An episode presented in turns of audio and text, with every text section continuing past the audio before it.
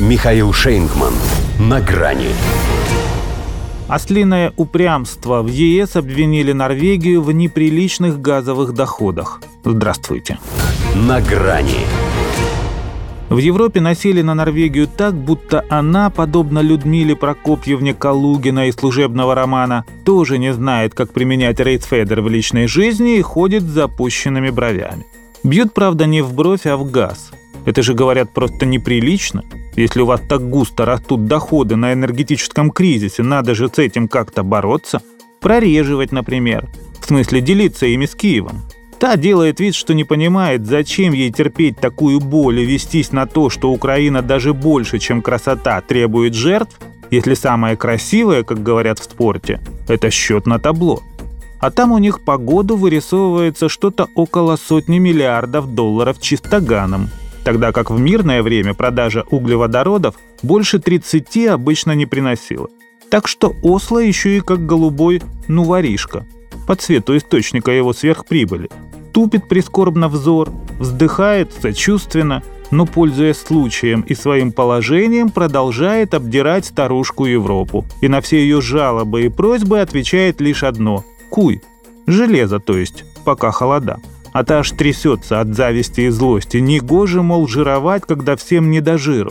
Хотя для ЕС бюджет Норвегии – это слишком чужой карман, чтобы в него заглядывать.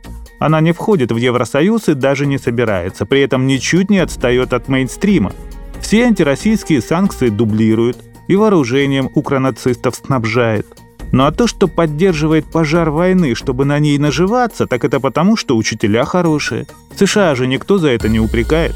Министр экономики ФРГ Роберт Хабек тут забылся, рискнул неделю назад обвинить их в высоких ценах на газ. С тех пор его не видно и не слышно. Это был глаз вопиющего впустую. Норвежцев, впрочем, склонять за углеводородное спекулирование конфликтом не стесняются. Вашингтон-Пост особо отмечает польскую активность. Но эти всегда умели благодарить. Будто это не они в день взрывов на северных потоках пафосно и с претензией на избавление от российского сырья запустили свой трубопровод Baltic Pipe, качающий, между прочим, норвежский газ став такими же бенефициарами теракта, что и сами норвежцы. И если они не шьют друг другу заинтересованность в диверсии, то лишь потому, что есть заказ на другого, виновника их общего торжества. Хотя на Осло где сядешь, там и слезешь. Они еще в августе сказали, что не пойдут на демпинг.